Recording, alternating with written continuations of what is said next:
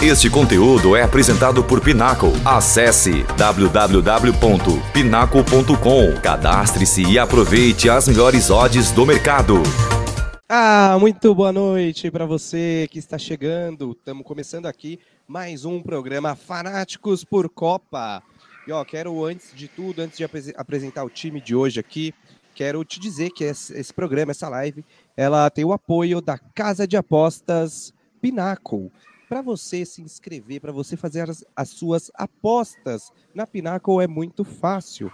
É só você simplesmente apontar a câmera do seu celular aqui para o QR Code que está na tela, Pinnacle, e lá você se cadastra, se não for cadastrado ainda, e comece a fazer as suas apostas. Bom, vamos lá, vamos apresentar o time de hoje. Está aqui ao meu lado, Guilherme Pontes, boa noite.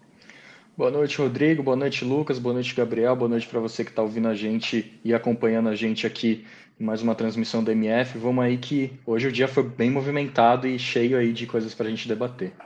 Boa, boa, Guilherme. Abaixo dele, Gabriel Souza. Tudo bem, Gabriel? Como vai? Boa noite, Gabriel. Ah, boa noite, Gabriel. Cabeça não tá funcionando mais. Boa noite, Rodrigo, Guilherme, Lucas. É, então, hoje o dia movimentado, como o Guilherme falou, a gente torceu muito contra a Argentina, mas não deu certo. A Argentina brilhou por falta de vontade, mas a gente vai discutir isso daqui a pouco.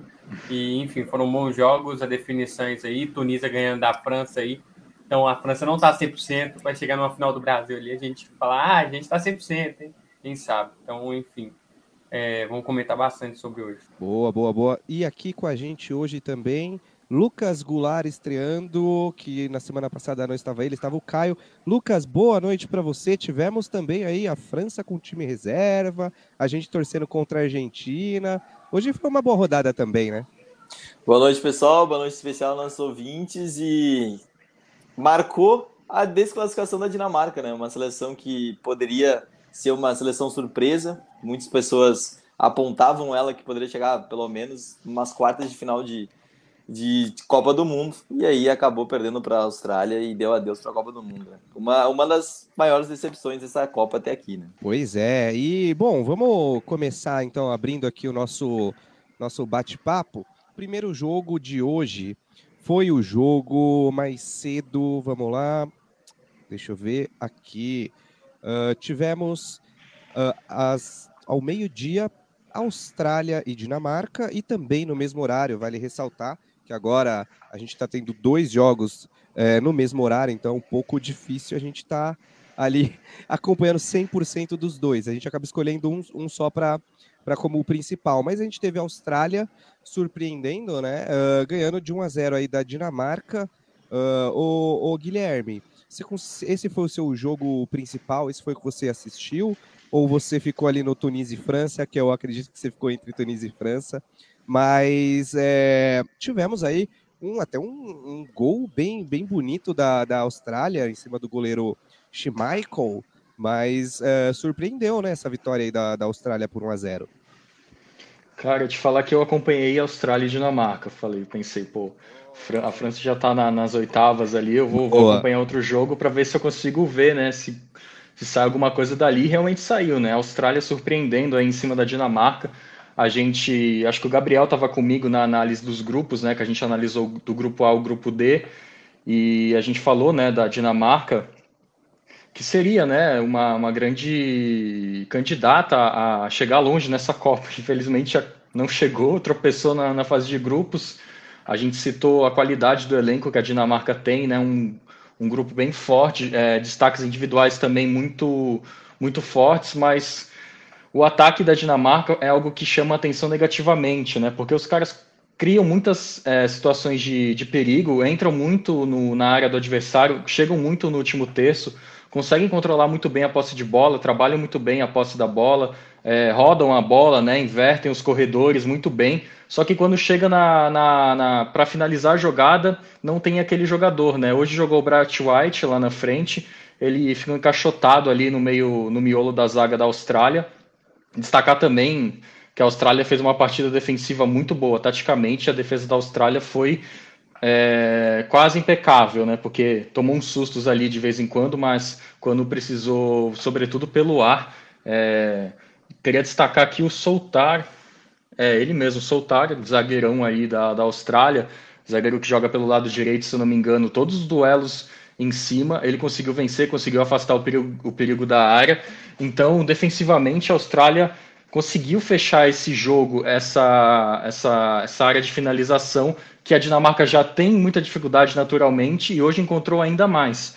A Austrália ficou ali marcando, às vezes, subindo o bloco, descendo o bloco, ficou variando, né? Bloco alto, bloco médio, bloco baixo, e conseguiu inibir, é, sobretudo, o jogo pelo meio da Dinamarca.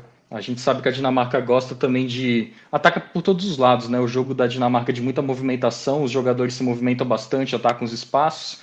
E a, e a, perdão, a Austrália conseguiu inibir isso, conseguiu fechar esses espaços. Me chamou muita atenção quando eles tentavam jogar pelos lados, lançando algum ponta, por exemplo, por exemplo, já chegava dois, três jogadores da Austrália fechando ali naquele setor, impedindo que o jogador progredisse com a jogada e que ele desse passes também. Com uma marcação muito agressiva, a, a, a Austrália conseguiu inibir esse jogo da, esse jogo da Dinamarca. E o, o gol que você comentou foi justamente por isso. Eles, se eu não me engano, acho que já estavam com uma linha de 5 atrás, marcando num 5-3-2, é, ou no 5-4-1, não me lembro exatamente, mas eles estavam fechando, destacar né, que eles estavam fechando muito bem a meta ali à frente do gol.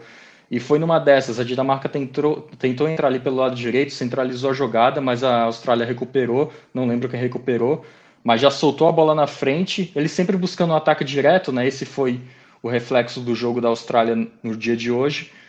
Ali já soltou na frente. Destaque para o Porta-Luz, que eu não lembro qual jogador que fez. O cara deixou a bola passar entre as pernas e já adiantou a jogada. E o cara já soltou e o.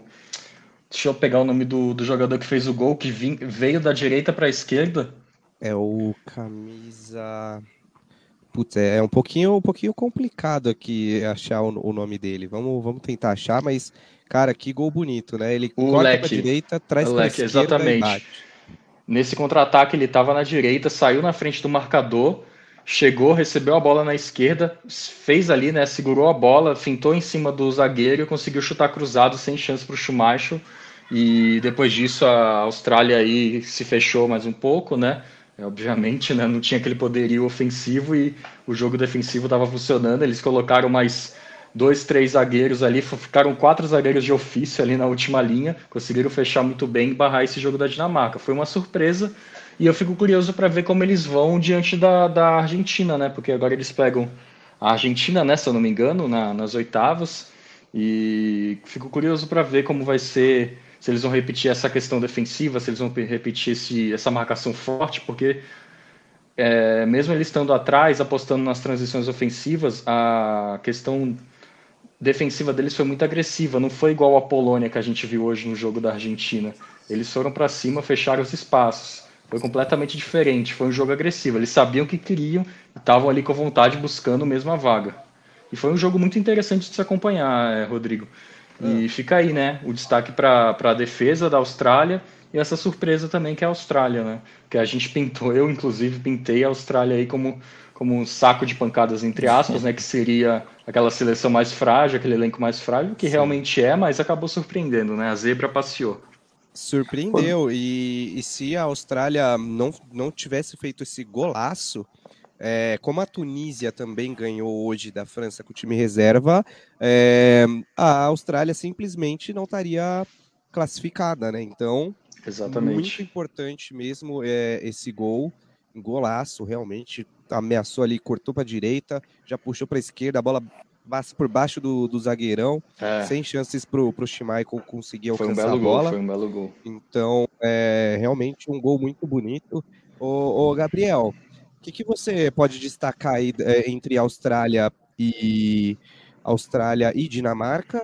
Não sei se foi esse jogo que você acabou assistindo por inteiro ou pegou ali os melhores momentos, mas fato é que quem passou foi a Austrália e não, e não foi a, a Tunísia, que também venceu no dia de hoje. Exato, eu acho que assim, o que eu tenho para destacar, o Gui falou muito bem do jogo, não foi o jogo que eu acompanhei, inclusive os jogos desse, desse horário foi difícil de acompanhar, acompanhei mais França e Tunísia, principalmente os minutos finais ali, mas enfim, acompanhar, a gente acompanha, né, o aplicativo ligado a todo tempo, então assim, quando saiu o gol da Austrália, saiu exatamente, eu acho que quase junto com o gol da, da Tunísia, não lembro, mas enfim, é, eu acho que foi isso. A Tunísia fez um gol e a Austrália já logo já foi fazendo, e aí é, foi a Tunísia comemorou à toa. Então, assim, eu acho que principalmente a Dinamarca é uma decepção. Eu tinha pintado porque a França chegava num, num, num clima meio ruim na, na Copa do Mundo, era favorito, obviamente, mas também tem aquele negócio, vai que dá a zica do, do campeão, né? E cai na fase de grupos. Eu falei, eu não acho que ela cai na fase de grupos. Mas vai que vai para o segundo lugar. A Dinamarca pegaria o primeiro. Porque a Dinamarca era, depois da, da França, o adversário ali, né? A equipe mais forte. Mas a Dinamarca decepciona bastante. E eu acho que a Tunísia, contra o Brasil, já fez um, um bom jogo, né? Aquele jogo foi marcado por racismo, marcado por coisas muito negativas. A Tunísia ficou marcada negativamente para nós brasileiros, então torcer para eles também jamais, depois de tudo que eles fizeram com a gente, mas enfim, a Tunísia é um bom time.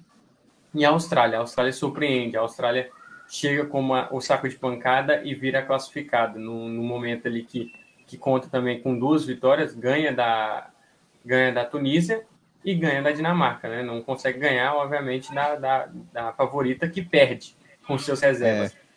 Então, assim, eu acho que a Dinamarca, de fato, foi uma decepção. Acho que é, é a, a, principal coisa que eu tenho para falar, porque era um elenco bom, era um time que vem como uma dinamáquina e chega e decepciona Boa. bastante.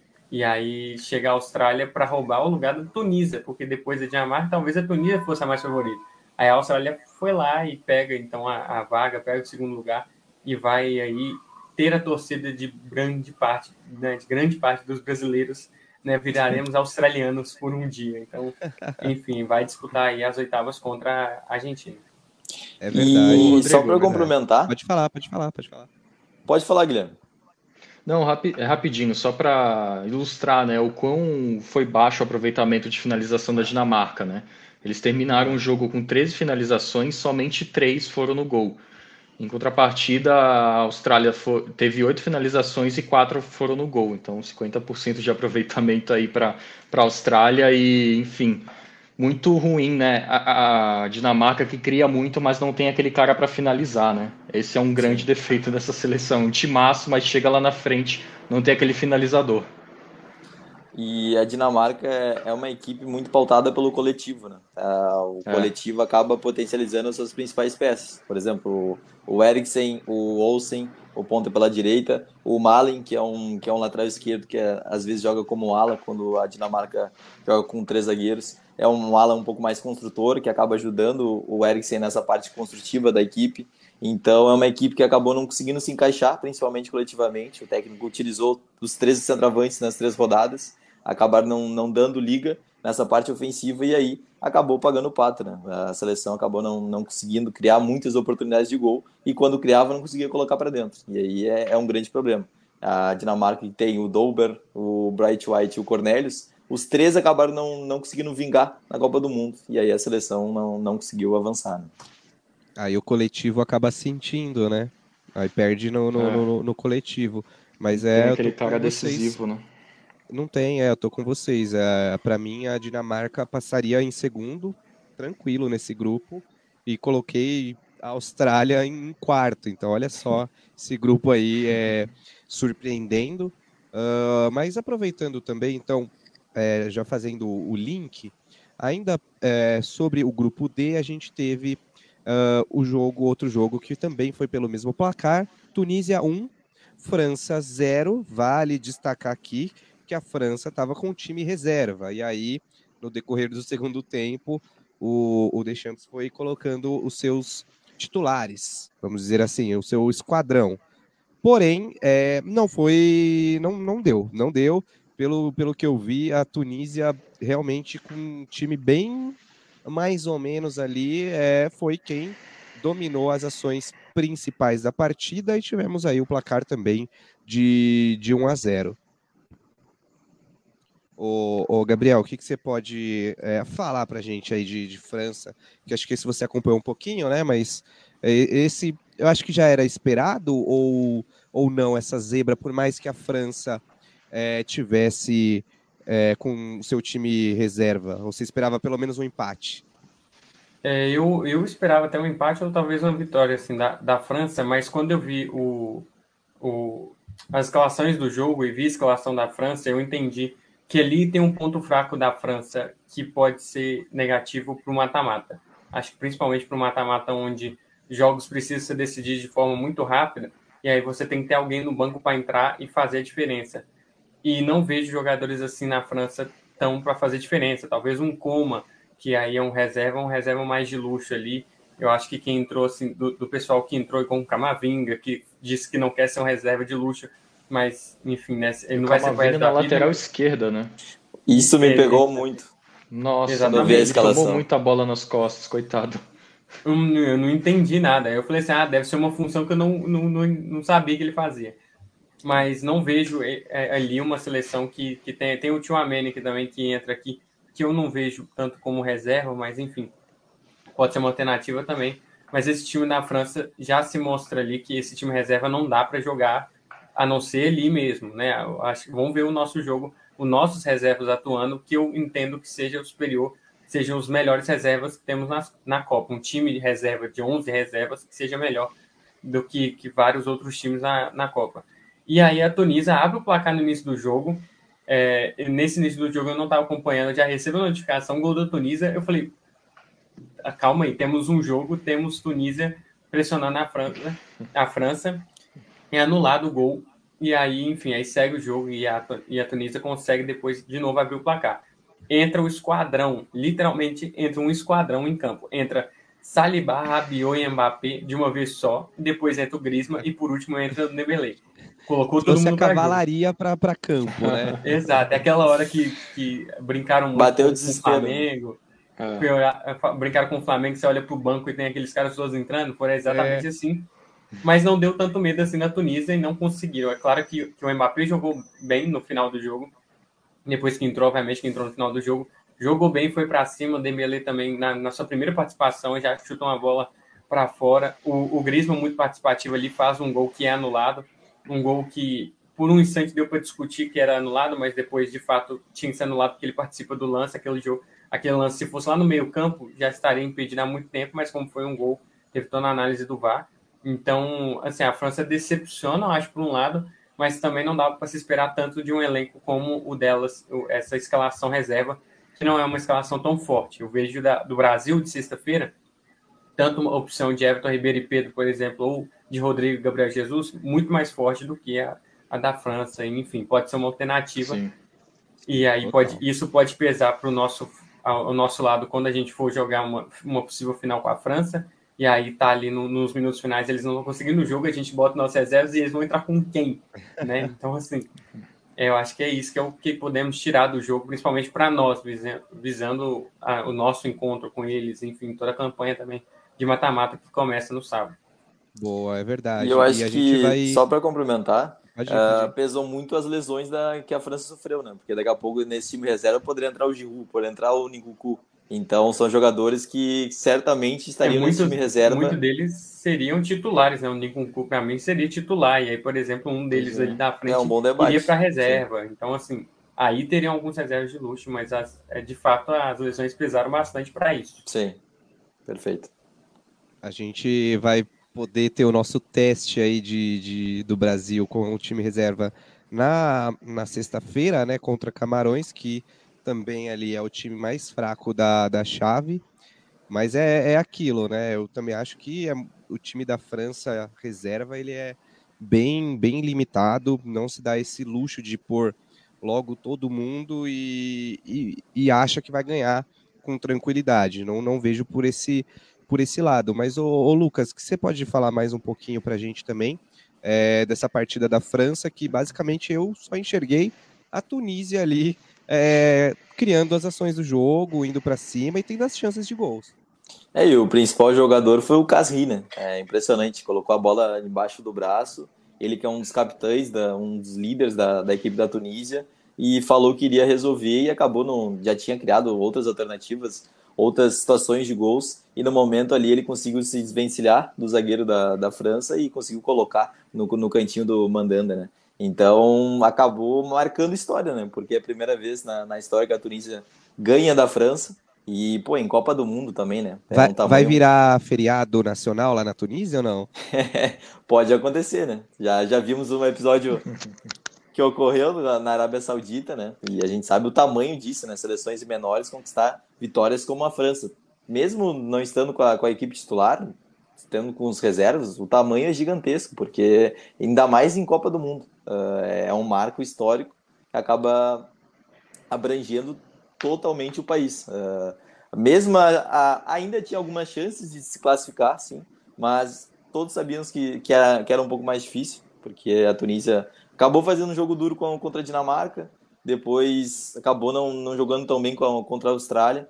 Então, contra a França seria é, esse, esse adeus, né? E conseguiu realizar da, da melhor forma possível. 1 a 0 gol do seu principal jogador e a festa da torcida no, no estádio acabou sendo bem emblemática. Né?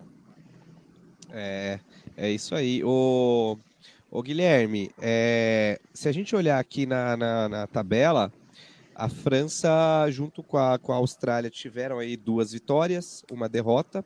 Porém, é, a França, claro, né, não tem como não não ser assim. A favorita do grupo fez seis gols aí em três jogos, sofreu três, até que um por jogo, né? Já a Austrália, ela não teve o mesmo poderio ofensivo, é, acabou inclusive tomando quatro gols e fazendo três nessa fase de grupos, mas aí por é, uma falta também aí de, de qualidade da Tunísia e a Dinamarca dando uma boa patinada, ela conseguiu passar, sendo ali a zebrinha do grupo, mas muito importante é, se a gente analisar o contexto do grupo D, a gente vê aí dois times com, com duas vitórias e sendo um deles a zebra. A Austrália meio que pau a pau com a França. É, pau, pau a pau, acho que, que é muito no, forte. No quesito... não, no quesito, no quesito não, porque... pontuação, vai. Ah, pontuação, é, pontuação, é, pontuação. sim, porque a ti, a tecnicamente dá, né? é um absurdo, né? Não, e até citar a França, né, que foi a seleção que mais finalizou nessa Copa, são 50 finalizações totais, sendo 17 certas. É a terceira é, seleção que mais finaliza certo. E eu vou citar uns dados aqui, Rodrigo, rapidão. A França, por exemplo, é uma, é uma seleção que finaliza 5,7 finalizações no gol por jogo, né? Então, um número considerado alto, né? Se a gente pensar. É, são 18 finalizações por jogo, e o Mbappé, eu peguei dados aqui do Mbappé também, é o cara que mais finalizou no time francês, são 15 finalizações totais, sendo 7 certas, é o líder também em acerto aí. Só ele tem 5.3 finalizações por jogo, então a gente vê uma diferença é muito é grande quando esse, quando esse esquadrão, quando essa tropa da França aí, que o Gabriel citou, não joga, né? Os números vão muito abaixo. E realmente isso me preocupa muito. O Gabriel falou muito bem sobre isso, é o que eu penso também se a França precisar desses reservas lá na frente, com histórico de lesões e com a bruxa solta que está no elenco, a qualidade técnica vai cair muito, né? E a gente viu que os caras, mesmo tendo alguns titulares ali que atuaram os dois primeiros jogos, é, nada entrosado esse elenco, né? Embora treine junto, obviamente, do dia, mas treino é treino, jogo é jogo, mas enfim, né? Nada entrosados. Então, esse pode ser uma, uma pulga atrás da orelha para a França lá na frente. E é sem dúvidas, né? A, a Austrália vem surpreendendo, né? Um sistema defensivo muito forte, como eu falei, e agora eu quero ver como eles vão lidar com o volume ofensivo da Argentina, né? Vamos ver se eles vão continuar apostando nesse jogo de transição, se eles vão propor o jogo, que eu, que eu acho que eles não vão fazer, porque não é o estilo também da Argentina ficar esperando o adversário, né? Mas eu estou muito curioso para ver esse, esse próximo duelo aí da, da, da seleção australiana. E, e, é isso, né? Méritos para a França. Eu queria destacar também. O Chouameni, né? Que é o, o meia do, do, Real Madrid. Ele tem 22 anos, é o, é, uma, é o maior passador da França. São 218 passes totais, sendo 212 de acerto. Então são quase 100% de aproveitamento, aí 90.2, 97.2 de aproveitamento nos passes do Chouameni. Ele que é o um motorzinho nesse meio de campo da França, né? Cara, então, impressionante, ele, hein? É impressionante, cara. Ele só tem 22 anos, né? Uma, uma joia aí do futebol francês. O que esse cara vai se desenvolver ainda é absurdo. Sim, e não estamos falando de tipo, ah, é campeonato local, não, estamos falando de Não, ser uma Copa é. do Mundo, né? Exato. Eu acho que e ele, a gente e ele jogando bastante- num- numa La Liga, num Real Madrid, numa liga competitiva, sendo titular do Real Madrid hoje em dia, né? Sim. Fazendo, aquela, bastante- fazendo parte daquela renovação do meio de campo que o Real Madrid está passando atualmente, né? É, exato. A gente Rodrigo. falava bastante sobre, na época, o Tony Cross, né? Ah, o Tony Cross Sim. tem 95% de aproveitamento nos passes. Só que com uma idade, não era 22 anos, era um pouquinho mais. Só que também, aquilo, no Real Madrid. Agora, você fazer 97,2 numa Copa do Mundo é impressionante, cara. Pode falar, pode falar. É, o Rodrigo, era só para falar que é algo que tem duas coisas, né? O Mbappé finaliza bastante, eu acho que assim, por mais ele finaliza bastante, é um cara ali que é o cara finalizador de- dessa equipe, principalmente é, com a ausência do Benzema e o Giroud, né? Enfim, o Mbappé tem a bola nos pés e vai para cima e dribla e driblou muito bem hoje. Eu acho que ele foi um grande driblador. Só que teve uma, uma das jogadas, ele vai para cima, ele dá uma caneta no cara dentro da área, ele vai e ele poderia tocar, e ele chuta. Eu acho que o número de finalizações também engana um pouco, porque ele também É. escolhe meio errado as finalizações e acerta bastante, né? Porque, óbvio, você tentar bastante, você vai acertar bastante.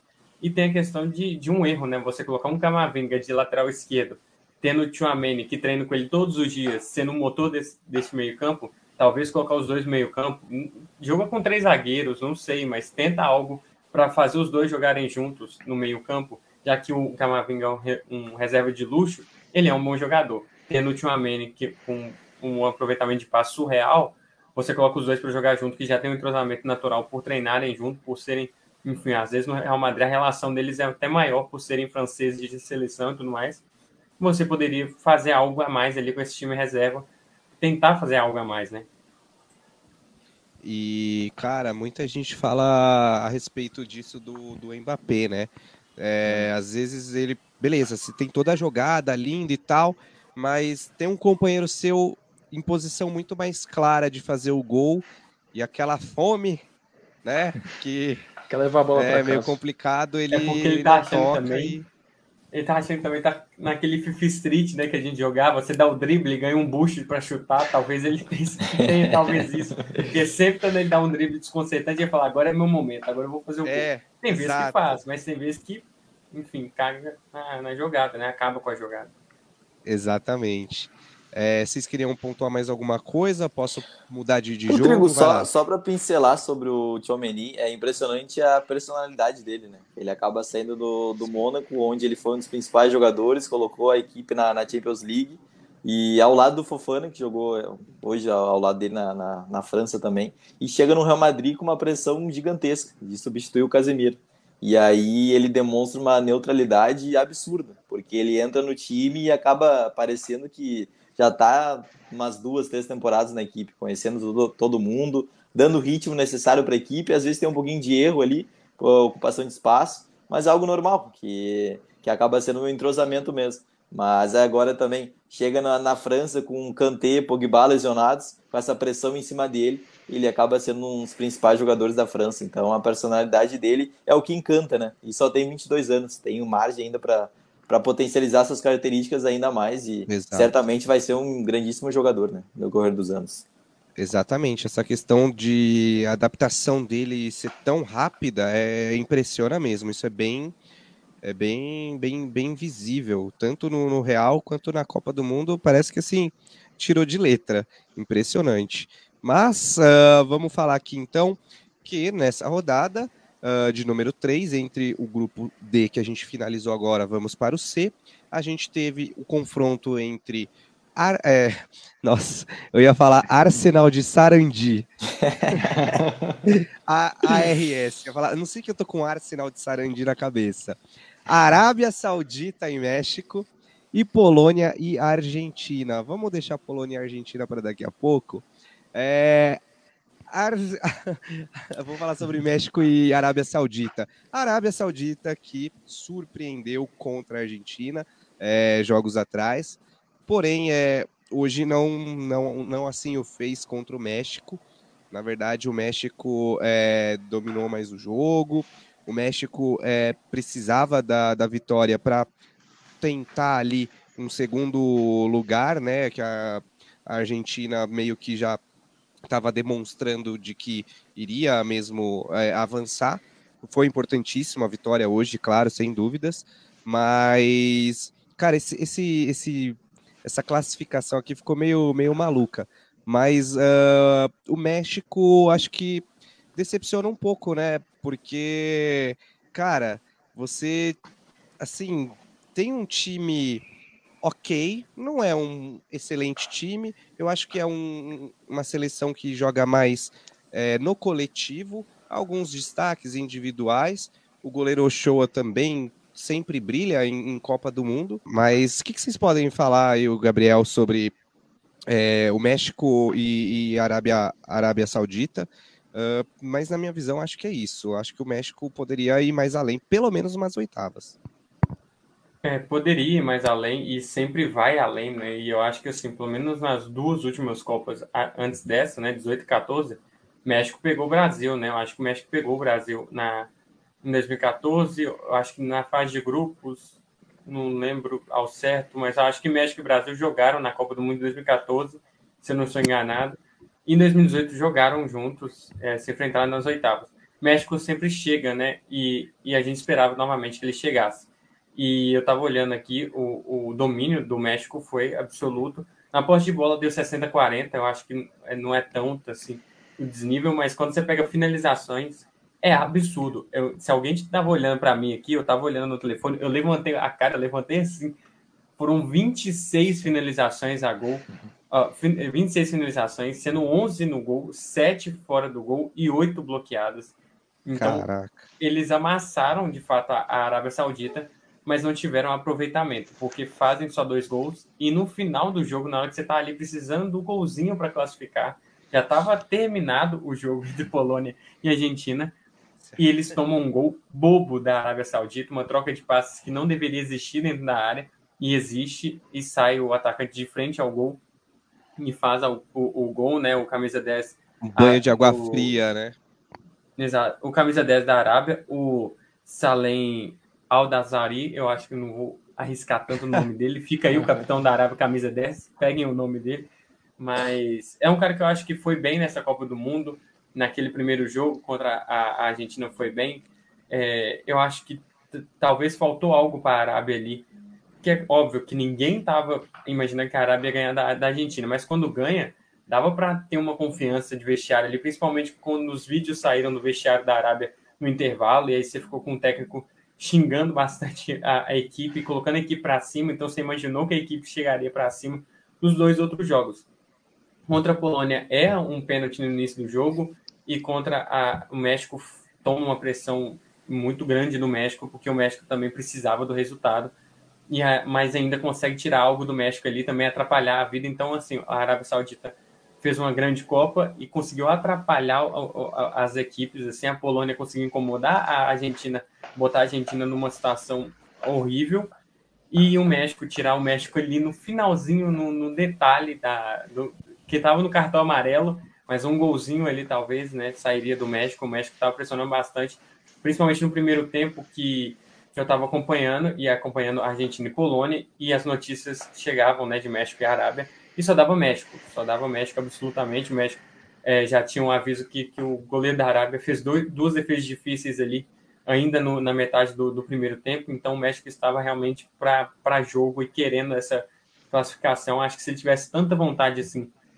antes, né, na, na, no primeiro jogo, principalmente contra a Polônia, que eu acho que é um, foi um jogo decisivo ali, obviamente, né, porque um empate ali, é, enfim, não ajudou ninguém, mas agora você vê que ajudou é, sim em algo. É, enfim, eu acho que o México decepciona, é mais uma seleção que decepciona, menos que a Dinamarca, mas a gente acreditou que nesse grupo, acreditava né, que nesse grupo aí, principalmente com a Arábia, a gente nunca imaginava fazer uma Copa desse tamanho. E ter também é, a Polônia, né, que a gente imaginava talvez queria brigar com o México de fato, e de fato brigaram. Um grupo muito equilibrado, fica 6, 4, 4 e 3 em pontos. Muito equilibrado o grupo, mais do que todos imaginavam, né? Às vezes, nove pontos para a Argentina ali era quase realidade terminou quase com a Argentina eliminada, né? Enfim, bizarro isso. É.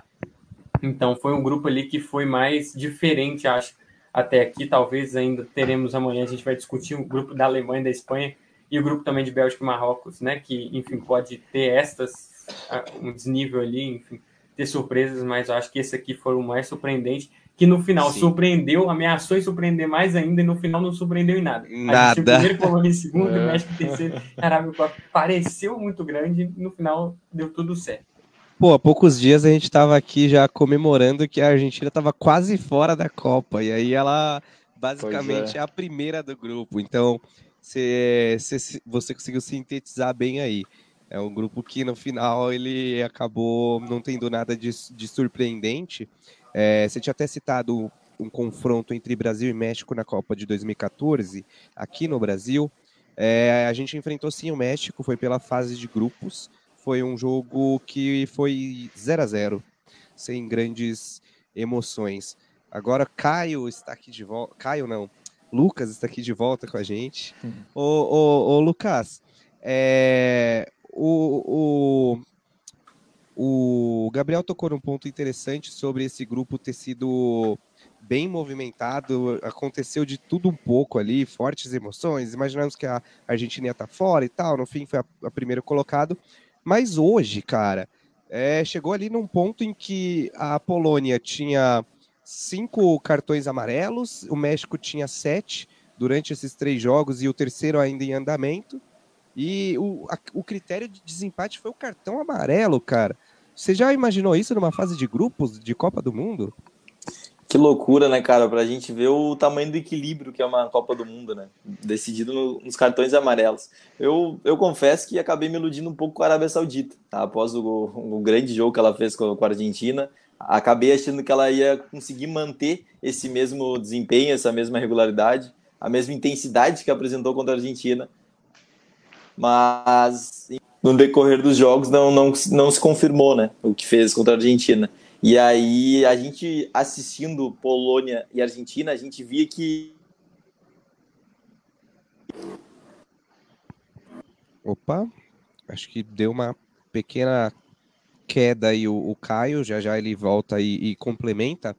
Ô Guilherme, você quer dar a sua, sua visão aí? Pode falar do grupo, da pontuação ou do, do, do jogo também. É, México e Arábia Saudita, fique à vontade. Rodrigo, México e Arábia eu não consegui acompanhar porque eu estava acompanhando outro jogo né, do grupo, mas eu dei uma olhada nos melhores momentos e percebi que o México jogou seu melhor jogo no, na Copa, né? Foi um time que conseguiu Deixou trabalhar. Deixou para o final, é. conseguiu trabalhar, né? Tava tendo muitas dificuldades de construir as jogadas. Basicamente, o jogo do México nesses últimos nesses, nessas últimas duas rodadas era chegar do lado na linha de fundo e cruzar para ver no que dava, né? Mas nesse jogo contra a Arábia conseguiu encontrar mais soluções ali dentro do, do campo de ataque, conseguiu trabalhar melhor jogadas pelos lados, pelo meio de campo. Acho que o México fez o seu melhor jogo hoje, né? Mas deu aquela máxima, né? Jogou como nunca e perdeu como sempre, né? Essa máxima aí acompanha o México né, durante as Copas.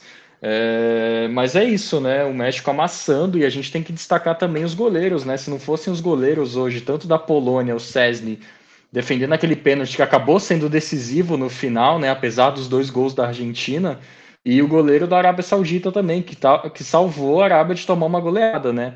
Salvou diversas finalizações dentro da área, de longe da área.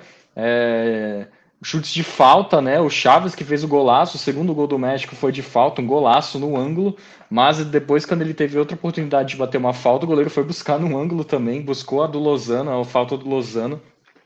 Então, eu acho que é interessante destacar também essa partida que os goleiros fizeram, sobretudo o goleiro da Arábia Saudita, né?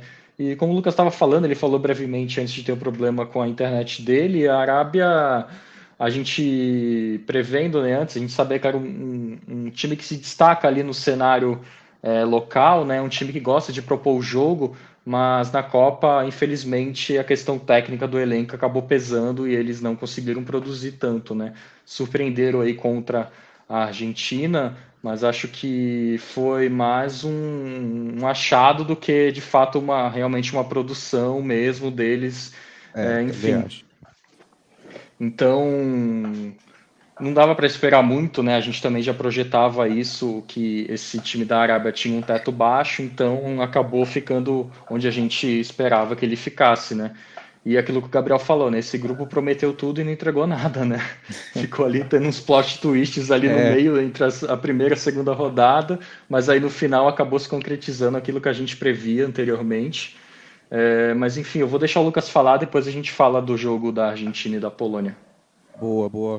Vai lá, Lucas. Só para concluir, uh, assistindo o jogo contra a Polônia, a gente viu uma Polônia muito mal, né? E aí assistindo o México, a gente viu um México jogando muito bem, buscando a vitória, buscando o resultado, com muitas chances criadas e acaba que o futebol não tem merecimento, né? Acaba e também o México acabou jogando também muito mal contra a Argentina. Então, se tivesse jogado um pouco melhor, como jogou contra a Arábia Saudita, daqui a pouco poderia ter um resultado melhor. Então, a Polônia passa como um dos piores futebols apresentados até, até o momento na Copa do Mundo. Mas veremos, né? Veremos se consegue jogar bem na, na próxima fase. Né? o, o, México não tivesse tomado de 2 a 0, fosse um só contra a Argentina, o saldo de gol já no jogo Sim. de hoje já teria ali na mente deles pelo menos é, um aspecto que já favorecesse, que aí você não, precisava, não precisaria tirar dois gols de diferença. Sim. Mas amigos, vamos lá, vamos chegar ao principal jogo do dia, junto ali também com França e Tunísia, que foi a vitória dos hermanos para cima da Polônia, 2 a 0. É, eu vou querer começar a destacar a Polônia. Meu Deus do céu, que jogo horroroso, futebol horrível por parte da Polônia. Não, não, não mereceu eh, em nada, essa que é a verdade. Principalmente com o jogo de hoje, não mereceu em nada esse segundo lugar, porque, cara, foi bizarro, hein? Bizarro. Ô, Lucas, vou, vou com você. Se a internet colaborar, acho que você vai conseguir concluir. Cara, foi tenebroso o jogo da Polônia, né? Em nenhuma parte do, do jogo a Polônia conseguiu trocar quatro passes. É algo impressionante. O Lewandowski recebia cada bola assim que não tinha como ele, ele conseguir prosseguir a jogada. Porque ele só recebia balão para frente e disputava. Aquelas geladeira, com... né? Exatamente, disputava com três defensores da Argentina, então era praticamente impossível ele prosseguir alguma jogada que desse alguma oportunidade de gol à Polônia. E até esperávamos algumas trocas do, do treinador, colocar jogadores um pouco mais ofensivos para dar o suporte né, para o Lewandowski. Mas foi passando o jogo, o técnico acabou realizando algumas mexidas que não, não surtiu muito efeito, e aí a, a Polônia ficou muito burocrática. Né? No final da, da partida, até ele colocou o Piatek, que é um centroavante, mas não mudou muita coisa a Polônia poderia ter, ter utilizado mais as bolas dentro da área, que é um time que tem uma estatura bem maior que a Argentina, e infelizmente não, não conseguiu criar nenhuma oportunidade, oportunidade que, que assustasse o goleiro da, da Argentina. É, foi um time que muito sonolento, um time que não, não utilizou nenhum, nenhuma pressão do portador da bola, não, não levou, a sua, não aumentou suas, suas linhas, uh, marcando a saída de bola da, da Argentina. E é uma equipe que acabou não merecendo uh, até a classificação, porque não, não mostrou um futebol que, que chegasse às oitavas de final de, de, uma Copa do Mundo, mas é, esperávamos que fosse um jogo um pouco mais equilibrado, até, até o goleiro da, da Polônia fez um ótimo jogo, evitou o gol do, de pênalti do Messi, outras defesas uh, de finalização do Messi, do Di Maria, então o grande nome da, da partida pro lado da Polônia foi seu goleiro, o Chesney, é, porque daqui a pouco ele pode até ser, nesse, nessa primeira fase, o melhor goleiro, porque defendeu dois pênaltis, foi importante para a Polônia, se a Polônia se classificou foi por causa dele. É, em momentos decisivos ele apareceu, então foi uma Polônia que, que acabou podendo mostrar um pouco mais, mas ficou num, num jogo muito miserável, não, não tinha nenhuma organização ofensiva e defensivamente acabou sofrendo demais. Então, uma Polônia que que a gente esperava um pouco mais, mas não demonstrou nada disso. É, quero só ver a Polônia na, nas oitavas de, de, final, de final, hein? É, mas é realmente um bom destaque o, o goleirão Chesney da, da Juve, né? Cara, é, esse pênalti que ele defendeu hoje do Messi, para mim parecia de, de videogame. A mãozinha levantada aqui, pum, tirou. Cara, defesaça. Não, e ele, antes do pênalti, não, não, calma aí que eu vou defender. A câmera focou nele assim, ele, não, calma aí, fica tranquilo. Sim. E defendeu, bancou, mano. Numa Isso com a mão que ele, que ele falou, calma, é. calma. Uhum. é verdade, mas é, aproveita aí, dá seus destaques, ô, ô Guilherme. É, eu queria destacar, começando, né, as 23 finalizações da, da Argentina, sendo 12 no gol. e contra apenas quatro da Polônia e nenhuma no gol. Como o Lucas falou, a Polônia, quando tinha a bola, não conseguia trocar nem quatro passos, não ficava nem cinco segundos com a bola, porque a Argentina já fazia um pé de pressiona muito agressivo. Inclusive, a Argentina chegou no Catar hoje, né? Os caras chegaram no Catar. Agora sim, pô, toda a Argentina que a gente previa, hoje jogou bola. É, muito em virtude também, a gente tem que destacar a passividade da marcação da Polônia, né? Os caras, como o Lucas falou, o portador da bola não era pressionado. Às vezes o, o portador da bola estava lá e tinha quatro caras cercando ele, olhando ele jogar a bola, deixando espaço.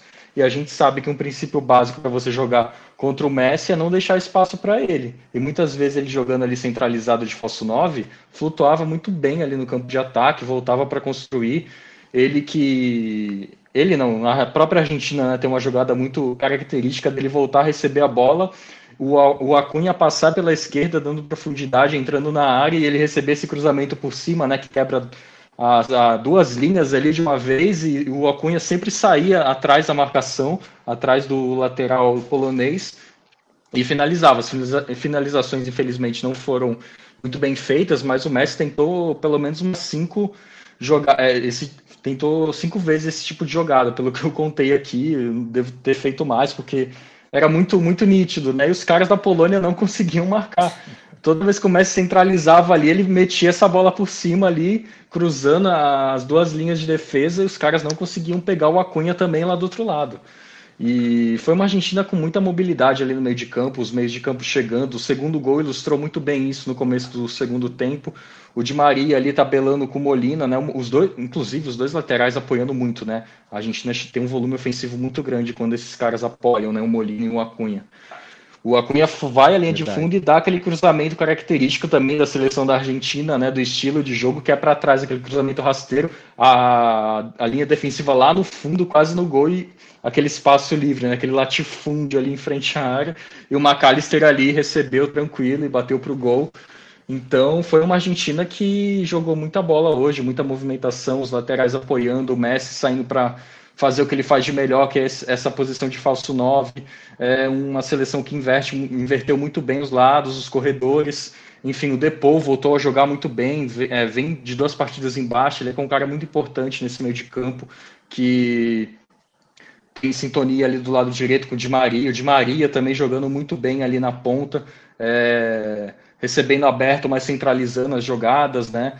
Enfim, foi uma seleção argentina que mostrou para que veio para a Copa, né? Agora vamos ver se eles vão manter essa intensidade na próxima fase, né? Eu estou curioso para saber disso, porque foram agressivos ofensivamente e foram agressivos defensivamente, né? O Lucas falou que quando a Polônia tinha bola, às vezes tentava um contra-ataque, mas não conseguia. Tipo, tinha que despachar a bola rápido, porque a Argentina chegava com muitos caras ali na pressão pós-perda para tentar recuperar. E era muito bem feita, né? A Argentina com muita vontade, acima de tudo, para conseguir esses 2 a 0 que poderia ser mais, né? A gente viu foram 12 finalizações no gol e o Cesny salvou, inclusive salvando o pênalti do Messi que a gente mencionou anteriormente. Uma partida muito boa da Argentina e uma péssima partida da Polônia. Nossa, Foi muito dá... 8, tipo, muito boa da Argentina, mas 8,80, né? Muito ruim a Sim. partida da Polônia. Aí, por isso que eu tô ainda mais curioso para ver como a Argentina vai se comportar diante do adversário mais agressivo, né? Que eu acho que não vai ser no caso da Austrália. Acho que vai ficar para as quartas isso. Cara, tenebroso. Só, só para complementar, rapidinho. Pode falar. Uh, esse, essa evolução da Argentina no jogo de hoje se deve muito pelas trocas que o Scaloni fez, né? Colocou o Enzo Fernandes na, na equipe titular, Verdade. colocou o Julian Álvares na equipe titular. Sim. E são dois jovens que, cara, é impressionante o potencial que eles têm. É, o Enzo Fernandes ele chegou no Benfica essa temporada e é o dono da, do meio campo do Benfica.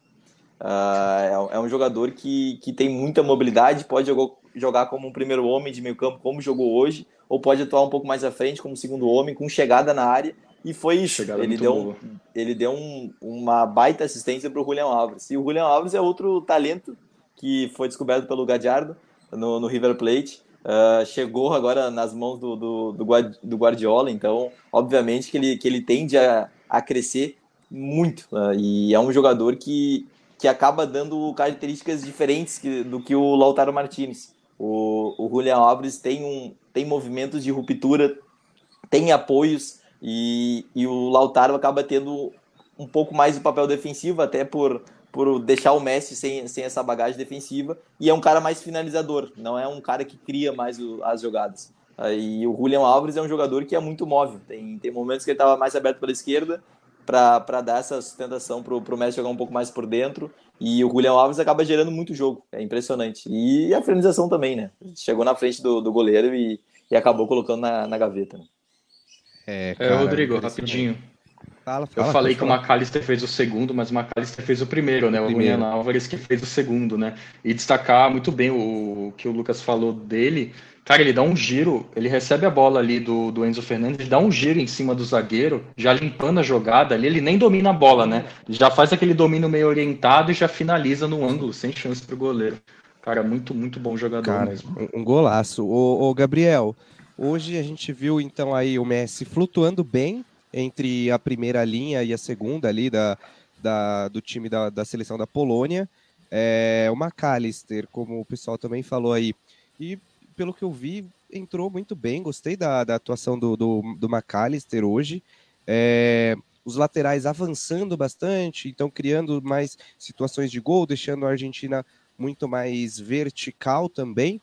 E, e mesmo o Messi perdendo o pênalti, é, eu vi pessoas da, da, imprensa que foram cobrir a Copa lá no Catar falando: Meu, é, o, o, Messi, por mais que ele perdeu o pênalti, no momento que ele foi bater um dos escanteios, a torcida tava ali, tipo, gritando por ele, pelo nome dele, e disseram que ele nem ouviu, ele estava se mantendo super concentrado e tal, falando, não, se fosse um brasileiro, dava um sorriso, dava um, um, um tchauzinho ali para a torcida, mas disse que ele não, totalmente concentrado ali na, na cobrança. Então, é, hoje a Argentina entrou para o game, hoje a Argentina desceu para o play. Exatamente, eu acho que assim, são duas coisas, as mudanças, igual o Lucas falou, muito importantes, e desde o primeiro jogo eu defendi o Julian Alves como o titular. Eu sempre achei que um cara que entra no lugar do Haaland, fazendo o que ele faz no, no time do Guardiola, porque o Haaland é absoluto artilheiro daquele time, mas é você entra, tá 2 a 0 dois gols do Haaland, ele entra e faz o terceiro. Então, assim, ele, ele mantém o nível, ele, ele faz o papel dele. E para mim, um cara que faz isso muito bem, que está nas mãos do Guardiola, e que é um, um, um, jovem que fez sete gols em um jogo de despedida do River, né, antes de ir para o City, é, é, impressionante. Então, um cara que não deveria estar no banco para o Lautaro. Não que o Lautaro seja um atacante ruim. Acho que ele surgiu muito bem no Racing. É, lembro bastante do jogo dele contra Racing e Cruzeiro, que ele fez três gols e enfim, foi muito importante no jogo de Racing e Cruzeiro em Libertadores. E muito importante na Libertadores do Racing, acho que aquela que foi de 2019 ali, ou 18, acho que 19. E então é um bom atacante, tá, tá bem na, na Europa, mas eu acho que o Julian Alves chega melhor é, chega num bom momento também na Europa e está mantendo o nível. Então, desde o início eu defendi ele. O Enzo Fernandes já se mostrou muito bem no, no jogo contra o México, fazendo um golaço e, e atuando bem. O McAllister enfim, todos ali é, ajudaram muito a Argentina né, nessa vitória. Mas para mim também, eu acho que foi um treino de luxo. Eu acho que tudo que foi feito pela Argentina ali foi testado, testaram muita coisa, mas fizeram muita coisa que eles deveriam ter feito, não conseguiram fazer nos primeiros jogos, e pela necessidade de vencer, uma vontade absurda da, da Argentina de vencer, como a gente viu do México, uma vontade tremenda, é um estilo de jogo pegado, igual você falou, o Messi está muito focado, porque todos eles estavam focados no, no, num só objetivo. Mas o que a Austrália não, a Austrália não, a Polônia não estava nem aí para o jogo é impressionante. É, enquanto um estava muito 100%, a Polônia não parecia que estava ali por preguiça, literalmente. Então, assim, Cara, tava valendo a vaga, né? É, e, e, e, no final do jogo eles não queriam um gol, e eles precisavam de um gol porque estava passando por cartão amarelo, e eles não iam, e eles se defendiam, defendiam mal ainda da, da Argentina, correndo o risco de tomar o gol e perder no saldo. Então, assim, eu não entendi o que, que a Polônia quis nesse jogo, mas eu acho que o Chesney de fato vai ser o destaque porque a, a sua defesa também não ajuda. A, faltou pegado para a Polônia no, no, no meio-campo principalmente no Messi, porque você não pode deixar o Messi pensar nem um segundo. Um segundo Verdade. que ele pensa, ele está a 10 na sua frente. Então você não deve deixá-lo pensar. Tem que ter pegada. A gente bate nas pessoas que batem tanto no Neymar, a gente bate nelas, né? tenta bater nelas. Tanto que eles batem no Neymar, mas eles entendem que também o Neymar com a bola nos pés, pensar poucos segundos, ele vai fazer um grande jogo, ele vai fazer uma grande jogada. Então eles param o Neymar com uma pegada desnecessária, enfim, às vezes. Mas tem um nível de pegada ali que tem que existir. E não existiu por parte da Polônia, o que facilitou muito o jogo da Argentina. Eles marcavam de longe, eles deixavam a Argentina subir, subir. A Argentina, dentro da área, eles não pressionavam. É impressionante, porque quando você fala, ah, a marcação tá alta, tá lá no goleiro. Aí se abaixa ali na intermediária, eles começam a pressionar mais, igual o Atlético jogava, o Atlético Mineiro jogava na temporada passada, pressionava ali na intermediária. Acho que o Palmeiras também começou a fazer isso na, na intermediária. Mas a Polônia não, não, não, pressionava nem na pequena área. Então, assim, a Polônia não estava querendo pressionar, não estava querendo jogar. Parece, parece que eles estavam realmente assim. Ah, se a gente sair também, eu acho que tá bom. Eu não entendi. Eu juro que eu não é, entendi. Parece que os caras estavam aceitando, aqui. beleza, vamos embora, é. não queremos mais jogar contra. Ou eles não entendiam qual ah, era o Lewandowski já marcou o gol dele na, em Copa do Mundo, então é, era isso mais o que fazer. então, Marquei assim, meu gol, já era. É, e, e é assim, aí é claro, tem que exaltar a Argentina, porque a Argentina aproveitou o jogo, falou, a gente vai testar o que precisar, a gente vai fazer o que a gente precisa, vai fazer os gols e vai se classificar, que a gente está querendo se classificar. Mas eu acho que foi mais um treino de luxo, porque se tornou um, uma final de, de Copa para a Argentina e um jogo de, de, de eliminatórias, é, um jogo, sei lá, do que para a Polônia, assim. E, enfim, a Argentina joga bem, chega para a Copa agora, eu acho que chega, mas também não chega, porque também teve a, é isso que eu estou falando, a Polônia muito abaixo, então a Argentina também aproveitou o bom momento, tem um 2 a 0 mas não um 2 a 0 igual o Brasil e Sérvia, sendo muito clubista para o lado do Brasil, assim. Não é um Brasil e Sérvia, não é uma França e, e Dinamarca, é, a França, Dinamarca não, mas enfim, não são essas seleções, não é uma Alemanha e Espanha, você ganha de 2 a 0 ali, pô, chega no nível alto, acho que chega no nível baixo ali, vai ter mais um confronto fácil. A gente não pode falar fácil nada nessa Copa do Mundo. A Austrália e a Argentina tem tudo para também dar uma zebrinha ali, mas vai ter mais um confronto fácil. E aí, se passar da, da Austrália muito bem também, chega para um grande jogo nas quartas finais, que será o grande teste de fogo para ver se a Argentina realmente acordou para essa Copa do Mundo. Ou sai ou fica e, e chega, enfim, na semifinal contra possivelmente o Brasil. Então, enfim, foi um grande jogo. Acho que a Argentina aproveitou muito bem a oportunidade que teve de jogar com um adversário que não quis jogar. E, enfim, a Polônia quase não vai, não merece. Acho que nenhum dos quatro, nenhum dos três times ali, nem a Polônia, nem o México, nem a Argentina merecia. Nenhum eu, dos quatro merece. Eu falei isso no nosso grupo aqui da MF. eu falei poderia trocar, coloca o Equador no lugar da, da Polônia, tira a Argentina e coloca a Arábia, porque assim, não mereceram, mas passaram e agora vamos ver como será daqui para frente essas duas seleções. Boa, boa. Então, ó, só vou repassar aqui então para o pessoal ter é, toda a, a, noção de como que ficou. Classificação do grupo C. A Argentina ficou em primeiro uh, com seis pontos. A Polônia em segundo com quatro pontos. O México em terceiro com quatro também, mas aí é, tivemos a, a questão do, do, saldo de gols, como o pessoal já comentou aqui, que definiu que a Polônia é, se classificasse, México então em terceiro com quatro, e a Arábia Saudita em último colocado com três pontos, uma vitória sobre a Argentina. Uh, grupo D, grupo D ficou França em primeiro com seis pontos, Austrália em segundo com seis pontos também, uh, a diferença aqui novamente também na questão de saldo de gols, a França com três e a Austrália com menos um. A Tunísia ficou em terceiro lugar, desclassificada com quatro pontos. E a Dinamarca, que uh, não, não teve um, um destaque positivo nessa Copa, ficou em último lugar com um ponto. Foi um pouco feia a sua apresentação nessa Copa de 2022. Vamos agora, então, passar para o, os próximos grupos que vão se apresentar amanhã. Então, amanhã a gente tem o grupo E e o grupo F.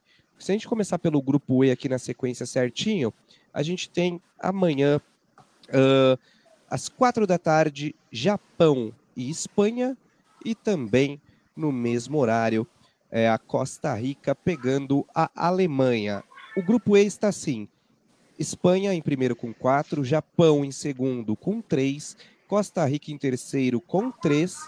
É, só que a Costa Rica vai ter que tirar um saldo aí, que eu vou te falar, rapaz, menos seis. E a Alemanha em último e a Alemanha em último com um pontinho. Mas assim, tá totalmente aberto. A Alemanha pode se classificar ainda, se tiver uma, uma, uma boa vitória e depender aí da, da vitória da, do, da Espanha em cima do, do Japão.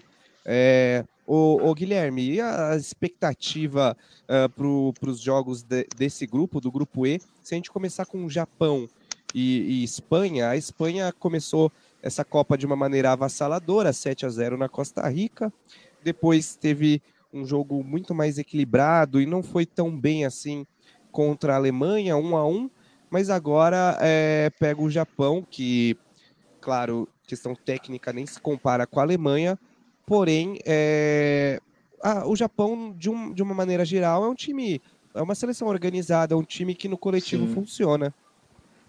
Sim, sim, exatamente, Rodrigo. E acho que vai vender caro aí. Eu acredito que a Espanha vença esse jogo e passe aí as oitavas. É a tendência, né? E acho que também acredito que a Alemanha classifica, apesar de não vem, apesar de não é, tá fazendo uma boa Copa, né, com jogos bem mornos assim. Mas eu acho que a Alemanha passa, enfrenta uma Costa Rica também. A Costa Rica precisa tirar, como você mencionou, esse saldo de menos seis para poder ter uma chance ali de classificação, né? Mesmo estando empatado em pontos com o Japão, tem essa questão do saldo. E é uma seleção muito fragilizada, né? Eu não, eu não acompanhei o jogo do Japão contra o Japão, que eles venceram o Japão, mas pelo que eu vi ali, eles aproveitaram, enfim, um erro da, da defesa do Japão e conseguiram fazer 1 a 0 e, e sustentar assim, uma, essa vitória até o final, né? A gente pode dizer que a Costa Rica, nesse caso, ela é a zebra desse, sim, de, sim. Dessa, dessa chave, né? E tá aí, sim. ó, tá com três pontos. É a Arábia é. Saudita é. do grupo E. É, exatamente.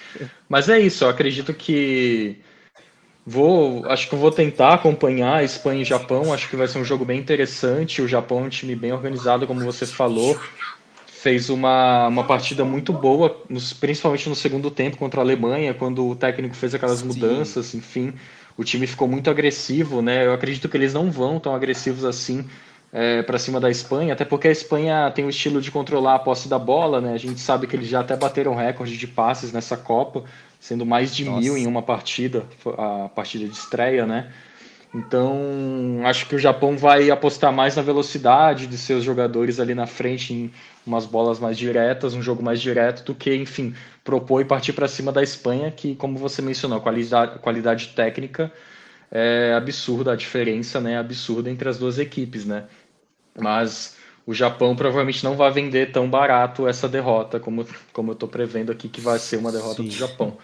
E, e, Costa Rica, enfim, Alemanha e Costa Rica, acredito que a Alemanha vença a Costa Rica e, e passe aí de fase. Claro que a gente não, dá para cravar nada nessa Copa, mas a tendência, né, a gente pode dizer assim, a probabilidade é maior que a Alemanha vença e passe de, de fase. É, olha, eu confesso que eu não sei se eu tô tão esperançoso assim com a Alemanha. Acho que vai dar um outro vexame, igual em 2018, uh, ah, que não vai conseguir chegar uh, às oitavas de final. Mas, o, o, o Lucas, é, o Guilherme lembrou bem, o, a seleção do Japão ela foi muito bem e ganhou o jogo no segundo tempo quando ela enfrentou a Alemanha na, na estreia, né, no primeiro jogo, onde o técnico fez ali algumas substituições, deixou o Japão muito mais ofensivo, a Alemanha também basicamente se abdicou ali da, do segundo tempo e só deu o Japão. Foi ali que o Japão meio que fez os gols e conseguiu essa vitória importantíssima que deixou ele nessa condição agora de estar em segundo lugar. É, como você consegue é, descrever para a gente que é, possa, como que possa ser o jogo de amanhã entre Japão e Espanha? Como que você imagina? Rodrigo, acredito que a Espanha acaba dominando demais a posse da bola, né? Então, possivelmente vai ser um Japão uh, tentando fechar os espaços, principalmente na, no setor de meio campo, onde Gavi e Pedri estão fazendo uma ótima Copa do Mundo. Uh, conduz de uma forma impressionante, uma personalidade, incrível, outros no, novos jogadores uh, demonstrando essa personalidade, jogando, atuando numa Copa do Mundo. E a gente viu isso contra a Alemanha, né? Que os, tanto Pedri quanto Gavi jogaram muito bem. Ah, o Sérgio Busquets dando, dando essa consistência defensiva para a equipe é importante. Então, acredito que, que seja uma Espanha propondo muito jogo, com muita movimentação no, no setor de ataque. Ali, o Asensio jogando como falso 9 acaba abrindo demais os corredores para Ferran atacar, o, o Dani Oma atacar pela esquerda. Então, é, é uma, é uma seleção que, que vem agradando com seu futebol na, nessa Copa do Mundo. Então, tende a ter mais um jogo interessante para demonstrar os seus valores manter a confiança em alta dos seus jogadores, principalmente são jovens, então ganhando acaba motivando ainda mais eles e sonhando, né? O Luiz Henrique já falou que para ele ele acredita que seja a melhor seleção da, da Copa do Mundo até aqui. Então, quanto mais essa garotada ganhar confiança, ganhar ter mais um resultado positivo, principalmente um Japão que já demonstrou certa qualidade e ganhou da Alemanha, então será importante conquistar esses três pontos, se estabilizar nessa primeira colocação e já visando as oitavas de final, né? Sim, sim. É, realmente o time da, da, da Espanha impressionante. E se deixar essa, essa garotada aí ganhar confiança, eu confesso que eu fico com medo mais, mais para frente. Ô, ô Gabriel, é, você acha que a, que a Costa Rica. Porque pensa, vamos lá, se a gente colocar que a Espanha, com todo esse poderio é, que, que tem tecnicamente, os meninos voando e tudo mais, se a gente meio que imaginar que vai ganhar do Japão, a Costa Rica pode entrar com aquela mentalidade, gente, precisamos só de um empate, porque aí não precisa tirar o saldo de gol, porque não vai dar para tirar o saldo de gol de seis contra a Alemanha. Então precisamos só de um empate contra a Alemanha. Será que, que rola um empate contra Alemanha, Costa Rica? Talvez um 0 a 0 um a 1 ali? Eu acho que sim, é, igual você falou, também espero, eu, eu acredito que a Alemanha pode decepcionar bastante. A gente viu que foi bem contra a Espanha, assim, relativamente bem, mas também faltou algo ali, que também para mim faltou na Espanha. A Espanha, eu acho que é, a, tanto a Costa Rica quanto a Espanha enganaram no primeiro jogo a Costa Rica negativamente e a, Alemanha, aí a Espanha positivamente.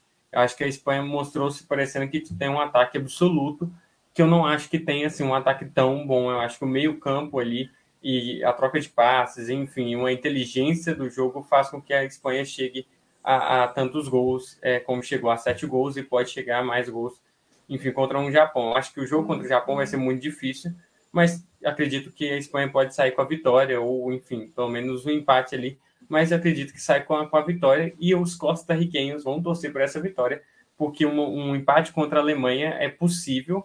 A Costa Rica mostrou que, que, que sabe ali segurar o jogo, é claro, né, que contra a, o Japão é diferente. Mas se você vê que o Japão ganhou da Alemanha, você segura o jogo contra o Japão, quem não sou eu para segurar o da, da Alemanha, né? Então, Exato. vai que eles conseguem segurar, e eu acredito que a Alemanha venha com um centroavante que, que se provou-se necessário no jogo da, da, da Espanha e Alemanha, provou-se necessário usar o centroavante. Tanto o centroavante de uma equipe quanto o outro fizeram os gols, entraram, fizeram os gols, fizeram a parte deles. Então, e aí embolou mais o grupo esse jogo, né? E eu acho que tá, aqui tá todo mundo com chance. Vai que, a, que, a, que, o Japão dá uma zebra com, contra a Espanha e a Costa Rica dá uma zebra contra a Alemanha. Nossa. Pode ser que as duas fiquem fora. Meu eu não acredito Deus. que vai acontecer. Tem chance de ser como um grupo da Argentina, que do nada vai, vai assim, vai tudo é, chegar no ponto que a gente esperava de Espanha e Alemanha se classificar, da Espanha pela Copa está fazendo primeiro, achei que até a Alemanha poderia chegar a ser primeiro colocada antes da Copa, né? Mas hoje eu acredito que a Espanha será e aí a Alemanha segundo, ou pode ser que, que alguma zebra ali aconteça. Eu não acho que essas duas zebras vão acontecer, mas nada é impossível. A minha Costa Rica vem com, com um 11-0-0 de formação. É os 11 jogadores ali para defender mesmo, para tentar um empate, porque o empate dá para confiar e dá para torcer muito pela Espanha e confiar na Espanha que vai ganhar do Japão. Então vai ser bons jogos para a gente acompanhar e esse grupo vai ser muito interessante porque pode dar tudo errado, pode dar tudo muito certo. Então, então vamos, vamos só fazer um destaque aqui, se der para recortar esse, esse momento. O Gabriel disse que esse grupo é aquele grupo que. Cortes MF. Cortes. É aquele grupo que não prometeu nada e entregou tudo. Ou seja, a Espanha pode não passar e a Alemanha também não, e passar Japão e Costa Rica. Eu, Exatamente. Pode cortar. Se acontecer isso, podem. podem... Aposta na Pináculo. Aposta na Pináculo que se acontecer. Aí é, sai milionário. Aposta na casa que você vai morar em, em uma mansão. Vai cara... Mas posso discordar um pouquinho de vocês? Segue aí, ah, segue aí. Eu acredito que, cara, até pela fragilidade que a Costa Rica demonstrou contra a Espanha, e foi um jogo difícil quando o Japão teve uma oportunidade e matou essa oportunidade. E a Alemanha, no segundo tempo, demonstrou uma, um ótimo, uma ótima qualidade de jogo, com a entrada principalmente do Sané. O Sané, que, que vinha lesionado no Bayern de Munique, entrou no segundo tempo, não, tá, não sei se ainda está 100%, porque entrou no segundo tempo na partida passada, mas ele mudou o panorama da partida para a Alemanha, principalmente ofensivamente. Uh, com as conexões com, com o Musiala, um jogador que, que ele se conhece dentro do clube, dentro do Bayern de Munique. Então eu acho que vai pesar muito as individualidades da, da Alemanha, principalmente o sistema de ataque. Com, com o Gudogan, não sei se jogará novamente como esse, como esse armador criativo, não, não jogou tão bem. Gosto dele jogando como um segundo homem de meio campo, abrindo ali a meia cancha. Mas acredito que esse poder ofensivo da, da Alemanha seja preponderante para a classificação do, dos alemães e ganha até com, com um placar um pouco mais tranquilo contra, contra a Costa Rica. Ô Lucas, é, é para falar assim, eu acho que tanto a Espanha quanto a Alemanha a, é, fizeram algumas mudanças necessárias no jogo e principalmente a Alemanha, eu acho que tem algumas mudanças que serão necessárias de fazer, como a entrada do, do Full Club, que é o, o, centroavante, acho que deve entrar. O Sané, para mim, deve entrar. O Miller, provavelmente, enfim, fazer uma função ali, talvez, de de armador. Eu acho que são algumas mudanças necessárias e que pode realmente fazer com que a Alemanha jogue melhor e, e vença. Eu acho que é o que eu estou falando. Talvez esse grupo seja algo que vai dar uma zebra, ou também acabe igual da, da Argentina, passando todo mundo que a gente já esperava e vai ficar por isso mesmo. Porque tem grandes chances. A Alemanha tem um bom elenco que surpreende por não estar tá fazendo uma boa Copa, assim, né? É claro que são dois jogos, uma, um jogo negativo, entre aspas, que também não perdeu negativamente, assim, para o Japão, e, e empatam com a, com a Espanha muito bem. São mudanças que são necessárias para fazer. Eu acho que igual em Inglaterra tem algumas mudanças para fazer também, de, de igual Foden é, ontem, né, entrar, é, entrando e fazendo o que fez é uma mudança. E eu acho que aqui também o Sané talvez entrasse se tiver condições, o Fulkrug e podem fazer um grande jogo. Então, assim, eu não discordo. Eu, eu acho que, que dá para Costa Rica, mas também ao mesmo tempo que se pegar uma Alemanha inspirada, quem sabe, até um 7x1 de novo, né? Tomou um 7x0 aí de novo, porque a fragilidade foi mostrada de fato contra a Espanha. Acredito que a Alemanha não vai estar tão inspirada assim, mas vamos ver cena para os capítulos de amanhã, como uh, também assim acontecerá no grupo F, um grupo também que está um pouco embolado. A gente tem em primeiro lugar, meus caros, a Croácia. Croácia aí com quatro pontos em primeiro lugar. Em segundo lugar, o Marrocos também com quatro pontos. A diferença entre eles de primeiro para segundo lugar é o saldo de gol, que a Croácia tem três e o Marrocos tem dois.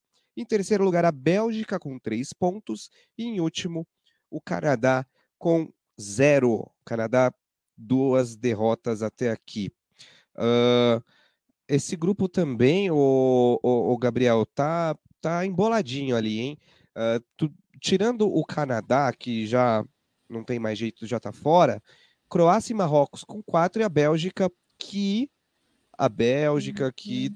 olha me surpreende estar nessa posição é, tá correndo por fora mas tudo tudo é possível porque vai pegar a Croácia que está em primeiro lugar agora é, o que eu fiquei assim impressionado foi que teve um jogador aí da eu não vou lembrar quem exatamente agora, mas um jogador da Bélgica que falou: é, a gente, o nosso problema é que o, o nosso time lá na frente ele é muito velho, né? Por isso que a gente, por isso que a gente tá nessa situação. Falei, caraca, meu, o clima, o clima tá tenso lá no, no, nos vestiários da, da Bélgica, Gabriel. É, vou falar que, com você que o clima tá bom no, no vestiário da Bélgica, com muitas polêmicas agora pré-jogo e, e assim, desde quando o De Bruyne, eu acho que eu falei isso aqui, eu estive aqui na, na análise, acho que depois do jogo, as duas minhas primeiras análises aqui, eu participei nas duas últimas quarta-feiras, nas quartas-feiras, falando deste grupo, né, do, do, dia deste grupo. E tanto no primeiro jogo que a Bélgica não foi bem contra, é, contra o Canadá, o Canadá mostrou-se ali que talvez poderia fazer uma grande Copa, é, entre os três que participariam, que vão participar garantidamente né, da, da próxima Copa, a gente achou até que o Canadá seria o melhor, porque veio como o melhor, e aí chegou aqui, fez um grande jogo contra a Bélgica, é, mas perde contra a Bélgica, enfim, perde também para a Croácia e está eliminada. Acho que o Canadá é uma pena o Canadá ser eliminado, mas está se preparando para 2026. Acho que chega bem. Como os Estados Unidos agora classificado também chegará bem. O México também se mostrou hoje que dá para chegar bem e fazer uma grande Copa de 2006 em casa, né? Mas a Bélgica está com um clima muito ruim desde daquela que eu comecei a falar daquela negócio do, do De Bruyne. Ela fala do De Bruyne de falar que o time está mais velho e que o momento deles foi em 2018 e que eles não têm capacidade agora para ganhar a Copa e tudo mais. A gente concorda e eu falei que, que eu concordava, mas que eu não achava que ele deveria falar isso, porque dentro do vestiário não pegaria bem. E a gente viu também que não pegou bem já no próximo jogo que o Vertogen fala, é, nosso ataque também tá velho, não tá conseguindo marcar gol. E aí você vê que, que chegou mal lá, né? E essas várias brigas que, que ficaram evidentes ali, que tem ele com o Courtois, tem é, o Hazard também não conversa com o Troçar, eu acho, e enfim, várias coisas negativas, a briga no vestiário que, que falaram o que aconteceu e o Lukaku teve que apartar, então aconteceu muita coisa ali, e eu, eu acho que por isso a Bélgica vai chegar num, num jogo, mais um jogo negativo, talvez faça o melhor jogo, porque também essa terceira rodada muito importante, México jogou muito, a Argentina jogou muito, e a, a Alemanha talvez é, é, pode ter essas duas coisas, né? ou joga muito ou também não joga nada. E a Bélgica é a mesma coisa, ou vai jogar muito porque tem tá decidindo a vida, ou não vai jogar nada, o clima tá ruim, vão desistir dessa Copa, não é o nosso momento, tamo velho. Alguém chegar dentro do vestiário, é tamo velho, não vamos jogar não. E, e ser eliminado. E torço muito para acontecer isso, porque Marrocos está na, na, na briga. E eu acho que é justo o Marrocos passar pelo que estão fazendo e, e, e, conseguindo jogar e se mostrando capaz. E a Croácia, né, que se recuperou depois do primeiro jogo, fez um bom jogo contra Canadá e está aqui na briga também. Mais um bom grupo para a gente acompanhar. Mais uma terceira rodada, Sim. que essa terceira rodada, não sei se a gente esperava, é, esperava que fosse uma grande terceira rodada no início da Copa, mas agora a gente entende que será uma grande rodada para todos os. É, que eu acho que, que é mais um grupo bom para a gente acompanhar, que tem tudo para acontecer. Dá para todo mundo chegar ali, menos o Canadá, né? Um grupo que tem um pouco, um a menos ali na briga, mas que dá para todo mundo ainda ali de Bélgica, Marrocos e Croácia, vai valer a pena acompanhar e principalmente ele é Croácia e Bélgica, né, que era o grande jogo desse grupo. É, é isso mesmo, é, é não é? é? é Bélgica e, e, Croácia, Marrocos e Canadá. Isso, isso, isso, isso. Isso. E aí chegam com grandes jogos, briga mesmo direta. É, acho que Marrocos terá uma vida mais fácil contra Canadá, talvez porque o Canadá está eliminado, né? E enfim, vai ser mais dois grandes jogos. Acho que merece Croácia e Marrocos passar e o climinha no vestiário da Bélgica pode piorar e aí ser de fato o fim dessa geração. A incrível geração belga que prometeu muito, não entregou tanto, não ganhou nada e termina de uma forma fatídica. Né? E eliminou o Brasil. Só serviu para isso. Eliminou né? o Brasil. É, o, é, o, maior, o maior feito deles é eliminar o Brasil, né? Eliminar. geração belga. É, mas estavam voando na, naquela Copa lá. Ô, ô, ô, Guilherme, você, você também encara ou acha que a Marrocos está em segundo lugar com méritos, venceu na rodada passada a Bélgica por 2 a 0. É, muito possivelmente deve aí. Pô, porque assim, você vai enfrentar o Canadá, que não pontuou nada. Então, se no mínimo tirar ali um empate, um empate eu já pelo menos, né? É, porque realmente com todos esses problemas da Bélgica, eu não vejo a Bélgica conseguindo nenhum empate da Croácia. Guilherme, fale de Marrocos, fala desse grupo, Guilherme. Cara, Marrocos, como você falou, quando ainda tinha a internet te ajudava, acho que sim, merecido o jogo que Marrocos vem fazendo nessas duas últimas partidas, um 0 a 0 contra a Croácia e um 2 a 0 um, time, um time bem tenso, né? E tem jogadores estrelas, né? O próprio Hakimi, o Ziyech, o Saiz, outros jogadores, enfim.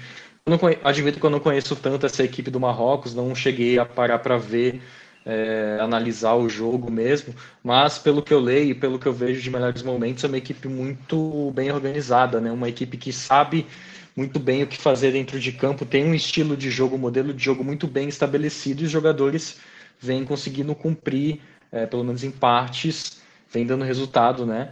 Esse, esse esquema, esse modelo que o técnico propõe.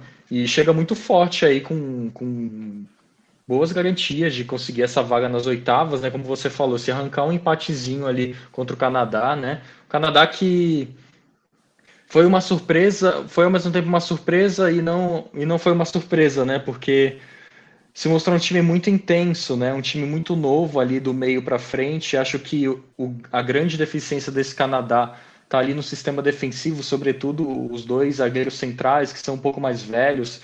E acho que é a parte do Canadá mais frágil. A gente viu eles falhando aí contra a Croácia em dois lances de gol, se eu não me engano. A gente, se pegar os lances, a gente vê que o posicionamento dos dois ali dentro da área, não, sabe, não, não, foi, não foi nada satisfatório. Mas o Canadá é um, é um time para o futuro mesmo. E tendo uma renovação nessa zaga que é um pouco mais. Uma, que tem uma idade um pouco mais avançada, é um time que chega forte para 2026, assim como os Estados Unidos também, que é um time que vem passando por uma renovação. Enfim, mas acredito que não vai dar trabalho para Marrocos, deve continuar fazendo um jogo intenso de marcação-pressão, de muita velocidade. Tem o Afonso Davis, que fez né, o primeiro gol deles na, Copa do, na história da Copa do Mundo, né? Mas não acredito que, que, que vá vencer o Marrocos. Vai dar trabalho, sim, obviamente, porque são dois times intensos batendo de frente, mas acredito que o Marrocos leva essa vitória, ou pelo menos arranque um empate. Agora, Croácia e Bélgica, acredito muito na vitória da Croácia. A Croácia que não fez uma, part... uma primeira partida muito boa, né? Foi um pouco meio foi um pouco sonolenta, né? Foi um jogo sete da manhã e a Croácia já não fez um, um bom jogo, né? É, nossa. E contra o Canadá, né? Acabou tomando aquele, aquele primeiro gol, mas depois se ajeitou, né? A Croácia, pô, a Croácia tem um, um meio de campo muito bom, né? Tem o, o, o Modric, tem o o Kovacic e tem e o Brozovic, exatamente. Estava tentando lembrar o Brozovic, exatamente o Brozovic, que vem fazendo uma, uma boa temporada na Inter de Milão, titular, primeiro homem ali de meio de campo. Então eles têm um meio de campo muito, muito interessante e nomes também lá na frente que não são tão conhecidos assim no futebol europeu, mas que vem correspondendo. E eles se encontraram ali, na minha visão, nessa segunda partida. Conseguiram controlar as ações do jogo, conseguiram pôr o jogo debaixo do braço e bater o Canadá, né? Como, como bateram. Agora a Bélgica, o Gabriel já dissertou muito bem sobre a Bélgica. Eu acho que, que é um time, até o próprio o próprio Lucas falou, que é um time que não tem profundidade, e na minha visão também o, Roberto Martinez é, peca Eles muito. São muito na... velhos lá na frente, né? Muito velhos lá na frente. É, isso também é, uma, é, um, é, um, é um fator que conta também, se a gente pensar. Mas é um time que, no modelo de jogo deles, não tem profundidade. É um time que encontra muita dificuldade quando pega equipes muito fechadas que jogam atrás, porque justamente não tem aquele cara do um contra um, não tem aquele drible, não tem uma velocidade. Acho que o único cara de velocidade mais assim é o Batshuayi, que vem jogando centralizado ali na frente é... O Lucas fez uma cara aí, mas pode falar se quiser. Cara, eu, eu cornetei bastante o Batshuayi nesses últimos dois jogos, porque é um desnível muito Não, é. grande, é... né? Tô, tô Sim, exatamente. É, o Lukaku machucado. Se tu pensar que eles têm o Lukaku, que é um cara monstro, finalizador monstro em todos os sentidos, né? Tipo, um cara gigante que, cara, é difícil bater contra ele ali, faz um pivô magnífico, um giro magnífico, uma finalização ótima. Aí você tem um Batshuayi que às vezes fica ali no meio no miolo da zaga batendo cabeça. Mas enfim, é um time que encontra muita dificuldade contra equipes fechadas, equipes agressivas, não sabe é, sair desse, dessa pressão do adversário, tem muita dificuldade. Às vezes tem aquela posse de bola infértil, né? Que fica trocando ali entre os zagueiros. Às vezes o jogo fica muito entre os zagueiros ali. Eles costumam jogar com três zagueiros, fazendo essa saída ali com três é, liberando um pouquinho mais o, os alas ali, que às vezes não chegam na, na, profundidade ali na linha de fundo, mas aí a bola fica muito ali entre os zagueiros, tocando de lado, tocando de lado para o outro. Então é um time que, sabe, acho que já foi, já deu o prazo de validade deles aí.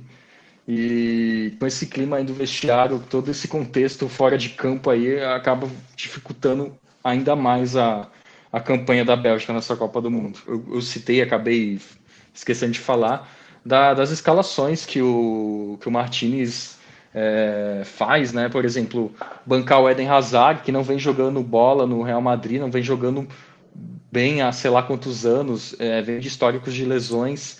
É, e capitão ainda. Inúmeras, né? capitão, tem inúmeras chances e não corresponde. O cara que tem um troçar no banco, que vem jogando muito bem numa, na, numa Premier League da vida, que é uma uma, uma liga muito mais competitiva do que a La Liga, se a gente pegar hoje em dia. Então, eu não entendo, sabe, essa, essas mudanças que ele faz, essas escalações que ele faz.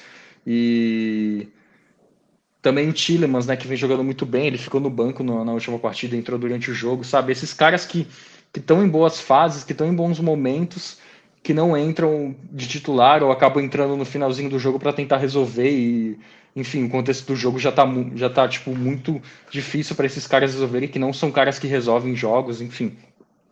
Fica aí o adendo também para essa observação para a questão da, da escalação e dessa questão de bancar. Parece que tem uma panelinha ali, sabe?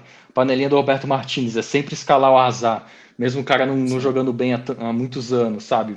Para mim, eu tenho, eu tenho essa impressão que, que, que fica, sabe, nessa, nessa equipe da Bélgica, essa geração belga que tem esses, parece que tem esses caras fi, fixos ali de titulares. O, só para completar o Gui, é, ah. tem essa questão do Hazard, que quando a gente analisou os grupos aqui, a gente tinha falado, e eu tinha falado isso também, mas era um voto de confiança assim, no Hazard, de, de dar a camisa 10 e a capitania para ele, o país inteiro confiava nele.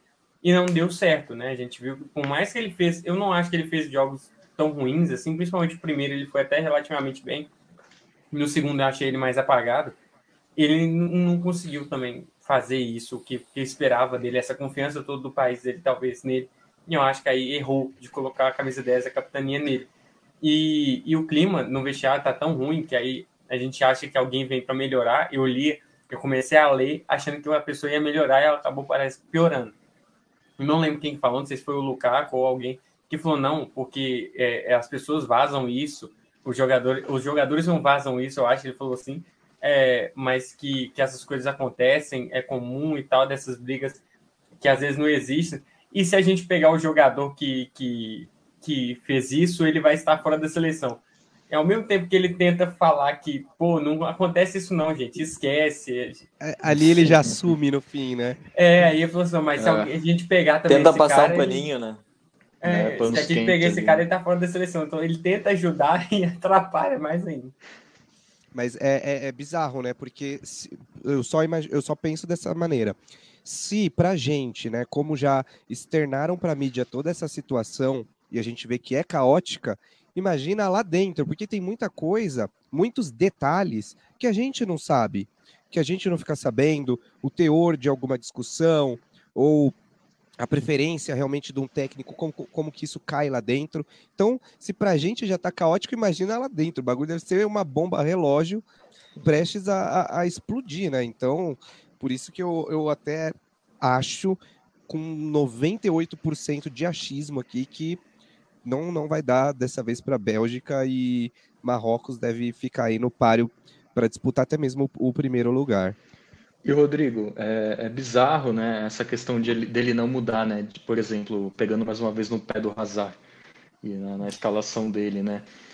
Cara, a Copa do Mundo, às vezes você já define ali, já tem pelo menos o seu caminho meio definido no primeiro jogo. Se você não vai bem no primeiro jogo, meu, você tem que pensar melhor ali sua, sua seu time pensar melhor a sua, a sua, o seu modo de jogar, as suas estratégias dentro do jogo. E parece que me passou essa impressão que, que ele ficou ali meio no comodismo, sabe? Ah, vou tentar arriscar de novo esse. Beleza, eu tento arriscar, não deu certo.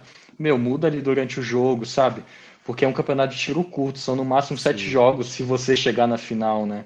Então ali um primeiro jogo, um segundo jogo já define muito do seu caminho durante a competição. Se ele já bobeou no primeiro e viu que no segundo ele repetiu a dose e não estava adiantando, deveria ter mudado já ali, até às vezes antes do, do intervalo mesmo. Que foi como eu falei, o Scaloni já mudou o time para o segundo jogo. Só para complementar, a Bélgica em campo é a cara do seu treinador. É, ele praticamente está perdido. Aparentemente está perdido. Porque Boa. em muitas Boa, né? decisões Exatamente. acaba não, não tendo. No último jogo acabou trocando muitas peças do, do que foi apresentado quando o Canadá mas é uma seleção que apresenta uma desorganização tanto ofensivamente quanto defensivamente. Então, é, desses, é, é, escolhas que, que acabam não, não condizendo o que o campo está te mostrando, né? E isso em Copa do Mundo, como é tiro curto, não, não tem como, né? Não tem como. Tem algumas modificações que tá batendo na porta e ele não quer ver e vai acabar ficando de fora da, da Copa do Mundo, né? Pois é, por teimosia e, e, e, também erro do próprio técnico que não enxerga aí os problemas da sua seleção. Gente, chegamos aqui então ao final do, dos tópicos de discussões de hoje. Foram aí então o grupo C e D, que foram as rodadas que aconteceram hoje, e fizemos aí uma prévia também para os grupos que vão uh, jogar amanhã, grupo E e F. Então, só passando também novamente aqui como que estão o grupo E e F, a Espanha em primeiro com quatro, Japão em segundo com três pontos, Costa Rica também com três pontos e a Alemanha com um. Nesse grupo E, todo mundo tem chance de se classificar e ao mesmo tempo também todo mundo tem chance de cair fora. Esse grupo promete bastante. Grupo F, quatro pontos a Croácia em primeiro, quatro pontos o Marrocos em segundo, três pontos a Bélgica em terceiro e o Canadá já eliminado com zero pontos no grupo F. Vou começar aqui então de me despedindo, que hoje passou até rápido, né? Vou começar aqui me despedindo de você, Guilherme, que está aí ao meu lado. Se tiver mais algum destaque quiser fazer, pode fazer. Só destacar mais um belo debate que a gente teve aqui hoje nessa transmissão da MF. Agradeço você, Rodrigo, aí. Agradeço o Gabriel mais uma vez, estando aí junto comigo, né? Talvez, quem sabe, a gente, mais uma vez, na semana que vem, fixo novamente aqui na quarta-feira. E agradeço ao Lucas também, que ele deu uma sumida aí, mas daqui a pouco deve estar de volta. Hoje a internet quase não deixou a gente falar, mas deu, deu certo no final. E fica um abraço aí para vocês, um abraço para quem acompanhou a gente na, nessa transmissão da MF. Fiquem ligados aí na programação que vem muita coisa boa por aí. Boa, boa. Então, vamos ver se eu, se eu tô certo. Sexta-feira agora tem jogo do Brasil, né? Contra o Camarões. Exato. Não sei exatamente. Quando que você saberia dizer quando que cai o jogo de oitavas de final? Segunda-feira. Cai uma segunda-feira. Segunda, segunda então. Segunda-feira. O Brasil joga sexta e aí já na segunda é oitavas de final, é isso? E sexta Gente, que vem a, a, as, as, as quartas. quartas e terça-feira a semi e final domingo. Vamos torcer então... para todos esses meu Deus, cara, é muito rápido. Então, Guilherme, possivelmente semana que vem, numa quarta-feira, nós podemos estar chorando uma eliminação nas oitavas cara. ou já se preparando. Bater na madeira, hein? Já vamos bater na madeira. Ó, Bate aí. Já é. bati aqui. ou aí já dando as prévias para o jogo de, de sexta-feira que vem, que pode ser aí umas quartas de final do Brasil. Lucas, você que está com o microfone aberto, vou começar me despedindo de você também. Se quiser dar seu destaque final, fique à vontade. Valeu, pessoal. Um prazer estar com vocês, conseguindo debater bastante coisa. E esperamos que amanhã nos traga entretenimento, né? Daqui a pouco algumas zebras, ou vai acontecer o, o óbvio. Mas tomara que tenha um entretenimentozinho para a gente acabar se divertindo com a, com mais um dia de Copa oh, do Mundo que, que acaba sendo é incrível, né? Só, só da gente estar acompanhando mais uma Copa do Mundo é, acaba sendo incrível. E, e se tiver uma zebrinha, melhor ainda. E, então, valeu pessoal, valeu nossos ouvintes que estão nos acompanhando e um grande abraço. Boa, boa, boa. Gabriel Souza, muito obrigado por mais uh, essa semana, mais uma quarta-feira. Seu destaque final. Obrigado, Rodrigo, Guilherme, Lucas, né? A gente juntos novamente. Eu estava junto com, acho que o Lucas no domingo e junto com o Rodrigo e Guilherme na quarta passada. É, é isso, né? Quarta que vem a gente pode estar comemorando ou, ou chorando algo, mas tomara que a gente esteja comemorando. Vai ter muita coisa para falar naquela quarta-feira que vem. Mas amanhã também é um dia muito importante. É como a gente falou, várias zebras aí podendo acontecer. A gente torce para acontecer mesmo, a gente quer história para contar, a gente quer que um dia a gente fale, pô, lá na Copa de tal ano teve isso aqui, isso aqui, isso aqui, e crie repertório para a gente, enfim. Mas obrigado a todos que acompanharam mais uma vez, ótimo debate aqui. A gente volta, a gente torce para o Brasil sexta-feira. Não deixe de torcer, não, só porque é o jogo de terceiro, de terceiro jogo classificado. É um jogo muito interessante para a gente acompanhar. Tomara que os nossos reservas se mostrem melhores que os da França hoje e, enfim, que a gente se classifique para segunda e quarta-feira, a gente esteja discutindo aqui novamente a classificação do Brasil para as quartas, enfim, é prévia até para a semi, né? Porque até a gente voltar na outra quarta-feira. Enfim, obrigado a todos e até a próxima. Boa, boa, Gabriel, é isso aí. Companheiros, obrigado pela transmissão de hoje.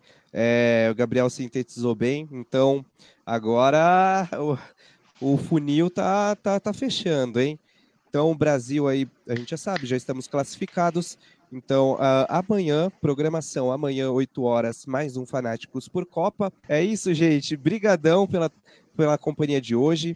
Uh, Lembre-se, a nossa patrocinadora aqui da MF Pinnacle está aqui na tela, ó, o QR Code desse lado aqui.